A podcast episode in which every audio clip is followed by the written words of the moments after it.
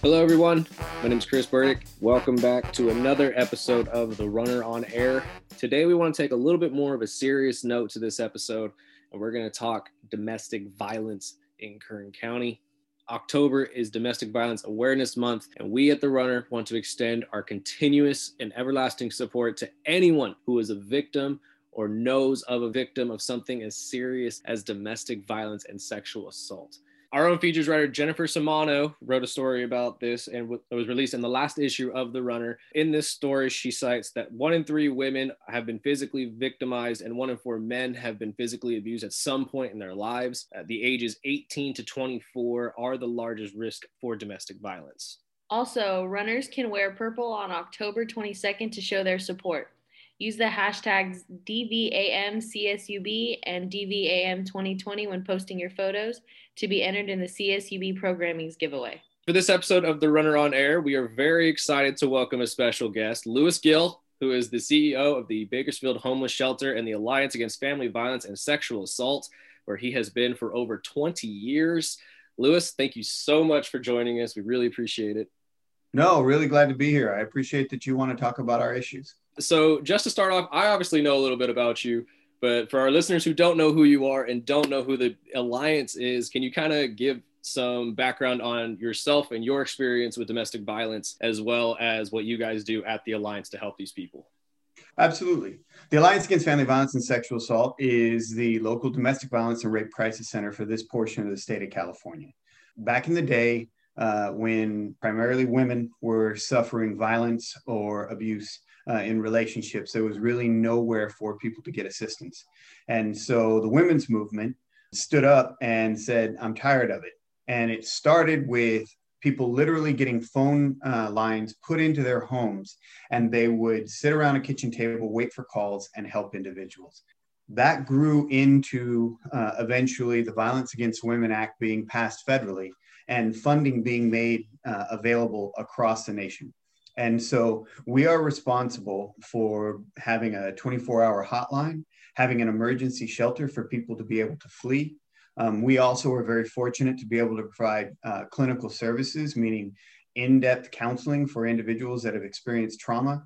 Uh, we do the hospital accompaniments when somebody has unfortunately experienced sexual assault and they need to gather evidence through a rape kit. And we also have a licensed childcare that specializes in serving uh, the children of either survivors or also, uh, unfortunately, the children can be the victim and survivor and qualify for those services. So, the Alliance is a very widely arrayed organization that helps people that have been through some of the worst things imaginable.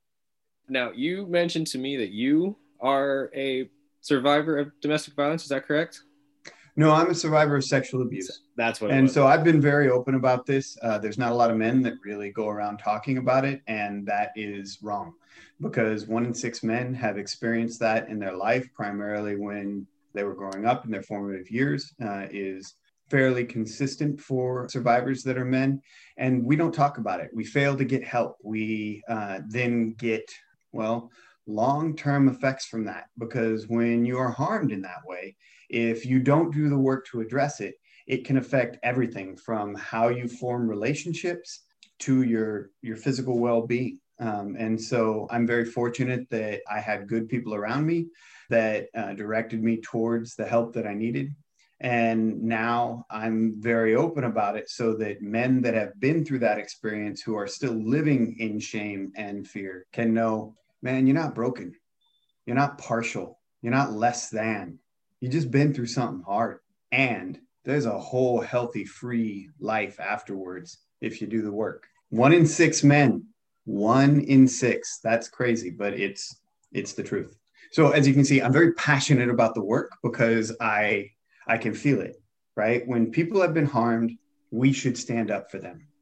And totally so that's that's what i feel i feel drawn to. Completely agree with that that's awesome. That's just like a, a, great story of someone going through something and not letting it define them, but using it to their mm. advantage and and being an outlet. That that's awesome. I'm in I'm in complete awe right now. This is awesome. Oh, thank you. I that statement you made though is absolutely the most important thing, right? It's not about how we can hide our broken parts, Mhm. right? Hide our wounds.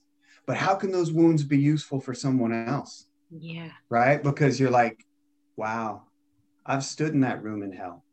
I know where that door is. Let me show you, right? And that's community. That's what we do. So Chris has been talking about you for about a week and a half now. Obviously, all good things. But one thing I wanted like clear, like a clear answer is what is your like position? What do you actually do? What does your day to day look like being a part of the alliance? So I'm the CEO of a nonprofit corporation, and it's got two sides. One is for primarily serving single women and families in homelessness, and the other addresses um, survivors of sexual assault and domestic violence. And so my day to day is dealing with the politics, uh, the funding, the contracts, uh, making sure that the people that help the people have the resources they need. And I don't typically get involved in day to day service for our clients unless it is of a scale or type that the staff don't know how to do it. Because there are times that horrible, horrible things show up, that people have been through such trauma and have experienced so much harm. Really putting together a plan of care can be complicated. And then also sometimes the system is failing and it won't respond.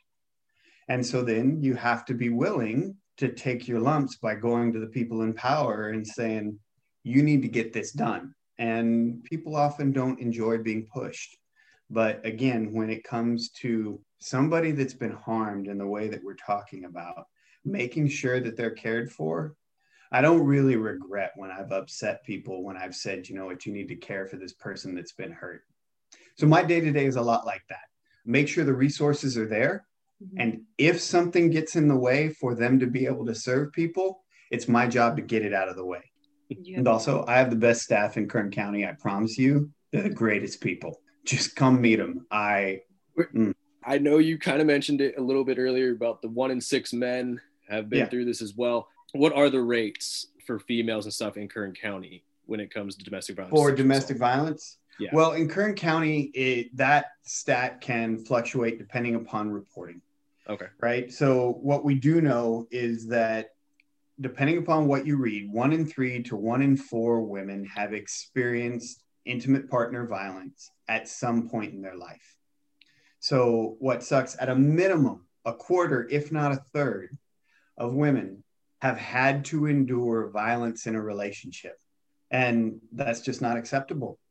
It's Right. not acceptable. Now, women are not the only ones that endure that kind of violence because we have served many men because there are plenty of guys out there that are being harmed by the women in their relationship and they just don't have it in them to be violent back Mm. like they just flatly refuse to be violent to their partner and it's interesting because there's all sorts of weird stereotypes and and judgments on men that are being harmed right but the fact that they're not willing to hurt somebody even though they're being hurt it, it doesn't make sense that we judge them negatively Mhm. right but for the majority of people the majority of individuals coming through our doors for help they are women and we serve somewhere around 2300 survivors a year Wow, year after year after year that's incredible. Now, how did those number differ? How did the numbers like compared to last year to this year with the pandemic? How does that? So I belong to several um, associations that provide these services throughout the state. One of them in particular, the California Partnership to End Domestic Violence, is an association of all the DV centers throughout the state. Many of our sister organizations are reporting spikes. They are seeing real increase. Mhm. We haven't seen that in Kern County. And that concerns me because people that are doing the exact same work in neighboring counties and counties throughout the state are seeing uh, an increased demand for service. Now, we've seen spikes, but not a steady increase. So the question is why? Why are we seeing this across the nation and throughout the state, but not here? Well, I'm concerned that uh, it just simply could be that people are not alone as much as they used to be when they were able to report, or children are not being seen by parents, I mean, by teachers and other caregivers, just in their family members. And so there's not some of the safety nets that we've always had. And so I hope that we will not see a spike after things open up even more um, and kids return to school and right because there's a huge number of women that are not in our workforce right now because they're home because their kids are home right? And that's that also affects how we know how people are doing. So i'm grateful that we haven't seen the spikes here. I'm cautious and concerned that there may be a lot of unreported violence taking place. Yeah based off of like the the what you're saying with the children i work with the the high school district here in tulare mm-hmm. and that was a lot of the teachers main concerns is they had been either they had been watching students or or like closely paying attention and now that the school is taking place at home that the kids don't get that outlet that time away from their parents. Yeah. In the event that something is happening like that. And so a lot of that that's what a lot of them are worried about is they're not going to be able to get that time away. Mm-hmm. right. So you're in tulare? Yeah i'm from tulare uh-huh. So tulare county? Yeah did you grow up there? Yep. Been here all 22 years of my life. I grew up in Springville in Tulare County. Oh, really? Okay. Do you know Family Services in Visalia? Yes. So Katie Meter is their executive director. Uh-huh. She is the she's me up there for the domestic violence sexual assault organization. Uh, incredibly cool human, um, really smart, really compassionate, amazingly capable, takes no guff off nobody. Um, she's just an awesome human. Uh, if you haven't met her, she would really be a cool one to reach out to just to hear because they have a little different collection of services. Mm-hmm. But also, I admire her and respect her. And if you're in that part of the world, it would be a good person to know domestic violence is not simply just physical abuse or sexual abuse and your website kernalliance.org breaks down all the different kinds of abuse that can occur. Can you kind of go into more of the more lesser known ones like financial and spiritual abuse? Yeah so there's a lot of ways that people can use to control one another. And um, it can be as simple that when churches were open somebody that's trying to control an individual uh, will try and separate them from their support systems, those that might be able to help them. And one of the places that people draw a great deal of strength and community is their places of worship. And so they can separate them slowly over time. Um, they can financially control them by, like, you don't want to pay the bills. Let me handle it. Just give me your check. I'll take care of it. Right. But then they have control of all the finances. To when it gets a little more aggressive, who are you texting? Who's on? Let me see your phone start controlling all of your communication. Um, if you are fortunate enough to belong to a family, uh, you can be isolated from that family because the abuser will be like, I thought you wanted to spend time with me. I thought you loved me. Right. And slowly move you away from those groups of people that know you well, can see when things change, can identify when you're emotionally in duress. Right. And so it's uh, rough the levels of abuse that can take place. The other thing on your website that really stuck out to me, especially on your information side, was what you guys call the cycle of violence. Yeah. When it comes to all of this, can you kind of give some explanation on that for our listeners?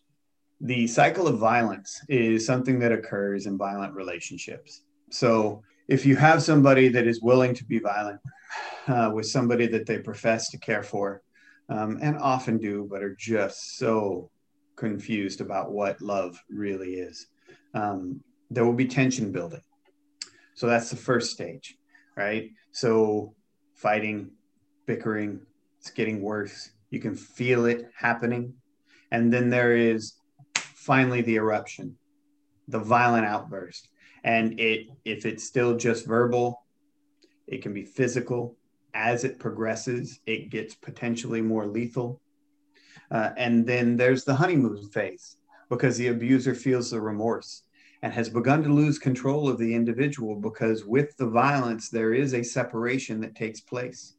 right? There's an emotional disconnect that takes place and they want that control back. So they go to the honeymoon phase and they're like, baby, I'm so sorry. And, and they work on making it better. And so you keep going. And so then the honeymoon phase sooner or later runs out. And now we're back to tension building. Mm-hmm. And it's building, it's building, and we have our eruption again. And here we go. Mm-hmm. And that's the cycle that um, people wind up in in relationships. And it's awful. And after an individual has been in a relationship that is violent for a while, and they can feel the tension building, it's not unusual for them to provoke the outburst. They just want to get over it. They just want to get through it and get to that honeymoon phase. And that that has become their normal. And it's awful that that's what happens. And it's one of the things that can be so confusing for those of us that aren't in those relationships to go, why? Why do you put up with that? Why do you let that happen? Why did you say that to make that happen? Why? All this blame instead of trying to understand what's going on for the individual in that relationship. Yeah, it's a lot where my confusion is, especially with relationships like that or like cheating relationships. Usually it's the cheater that ends up blaming, you know, the cheatee for cheating. Sure. And it never makes sense to me. But why do you feel that is though? Why do you feel that these types of relationships, the longer you're in them, the more it just becomes the norm to these people? Well, you get conditioned. It becomes your normal. It is the way you're living. And so it doesn't seem that odd. When we have people come in and we um, do safety assessments with them, they're often surprised mm-hmm. at how in danger they really are. Um, one of the things that happens when you get choked is that you have blood vessels that rupture in your face, your eyes. It's called petechia, um, and that's that's an incredibly lethal thing that can occur, mm-hmm. right? Because you can have individuals that are choked, pass out, wake up, think they're fine, and then later go to sleep, and their tracheas will close on them, right? So there's there's actually cases where people thought they were okay and they lost their lives right and and so helping people understand that there are some very dangerous things occurring in your life as opposed to this is just normal mm. right and one of the things that as a people we are really bad about is that we blame the person that's been harmed why do you stay why do you put up with that why do you let right why just that kind of garbage where it's just like okay a the only person that's done something wrong is the person that's harming someone. Right. So let's keep our eye on the ball, right? As opposed to trying to blame the human that's been hurt. Mm-hmm. And then who knows why that person is staying there? It could be their faith, right? They mm-hmm. could really feel strongly that divorce is wrong and that they can't do that. It could be that they literally don't have the financial means to care for their children. And I will tell you that I have seen over the last 20 years, there is nothing that a mother is not willing to endure to make sure that a child is fed and housed. Yeah. Right. And so I'm not going to throw stones at someone for that. Mm-hmm. And so there's there's a number of things that we have to think about when we're looking at a relationship that doesn't make sense to us mm-hmm. right? But one of the most important things, especially during this time, is that if you know someone that you think is in a violent relationship, well, you need to ask the question Are you safe? Mm-hmm. Are you okay? Do you need anything? Right. And that that can really change things for someone. Mm-hmm. Because especially right now, we're a lot more isolated. Many many people are spending so much more time in their homes than they have in the past and they're not interacting with other adults. Right. That can create real stresses. Excuse me. There you go i don't know what's going on there but i got all choked up. So um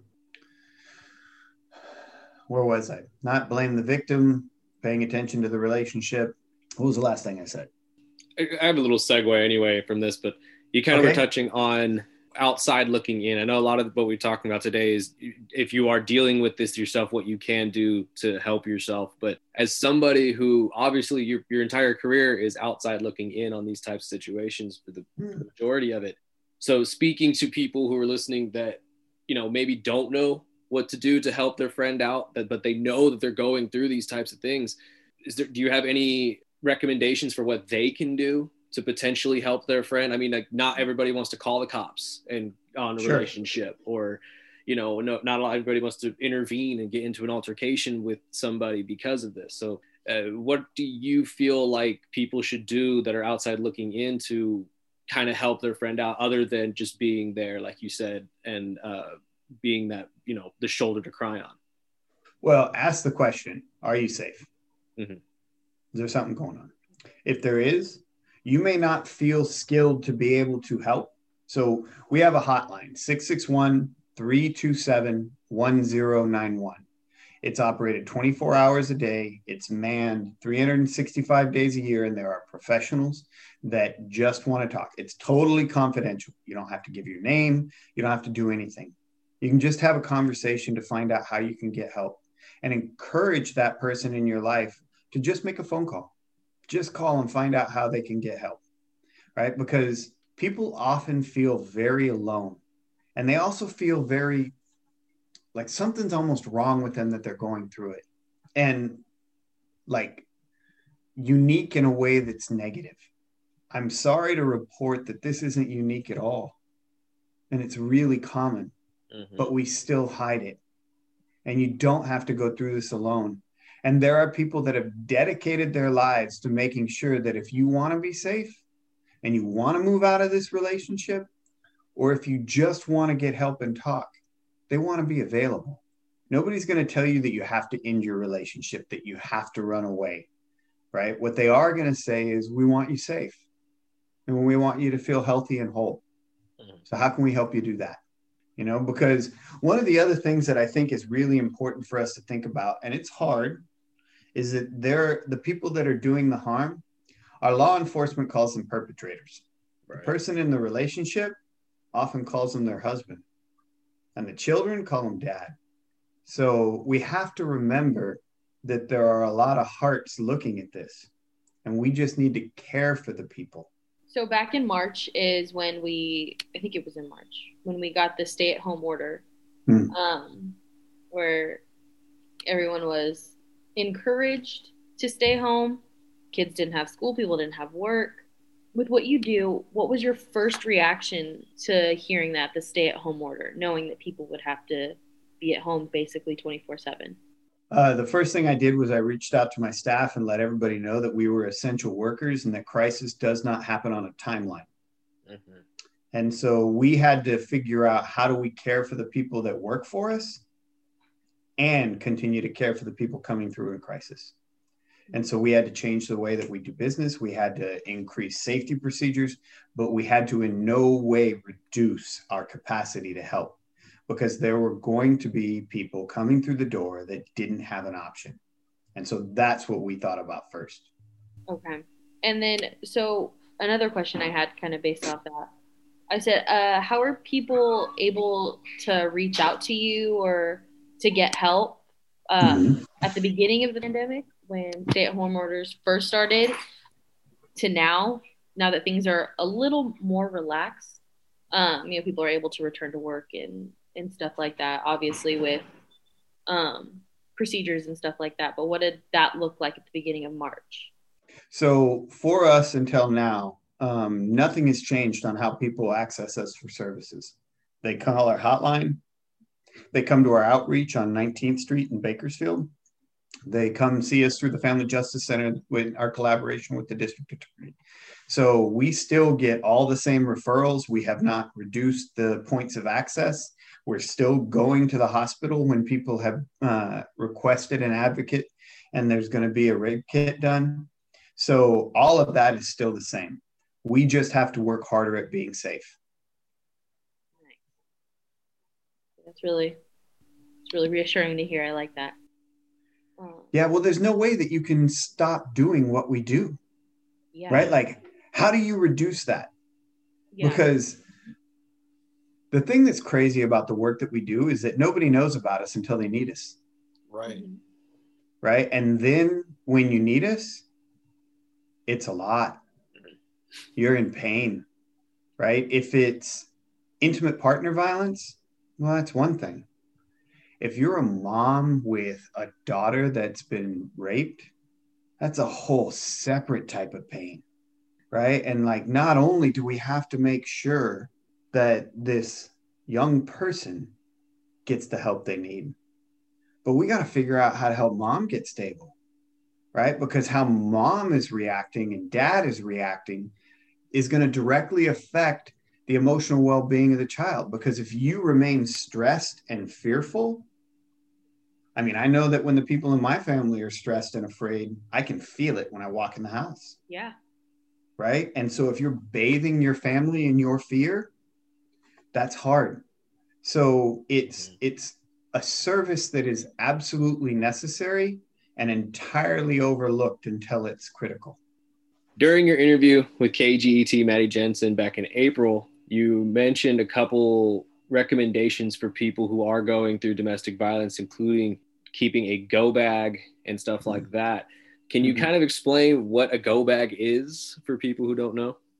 Sure. So, when we are talking to individuals that are coming in looking for service and they're not quite ready to leave, but they are considering it, we tell them to um, put together a go bag. So, clothes, any medication, critical documents like birth certificates, social security cards, birth certificates, especially for the kids, immunization records for the children if they're going to need to change schools. And then you can store it with a family member. It's also really important to have some cash if you can, mm-hmm. because it's very likely that uh, debit cards, credit cards would get canceled by the person if you have them in um, both names. Mm-hmm. And so, with that, you're able to get out quickly if you need to, because when the violence is erupting, sometimes you just have to go. Right. And like you said, these things don't exactly have a timeline. So it's not like you can plan out when all of this is going to happen. Crisis uh, doesn't have a schedule. Right. Now, to segue a little bit from that, but you mentioned that you and the Alliance have a couple safe locations for these people who do need to leave and need to just get out. Uh, where are those locations around Kern County? So, we have two different emergency shelters for survivors of domestic violence. One uh, is in Bakersfield, uh, one's in the north part of our county. And so, we have two different emergency shelters um, with beds that are available. So if you need a place to go, we can make sure that you have a safe, secure, confidential location so that you can heal.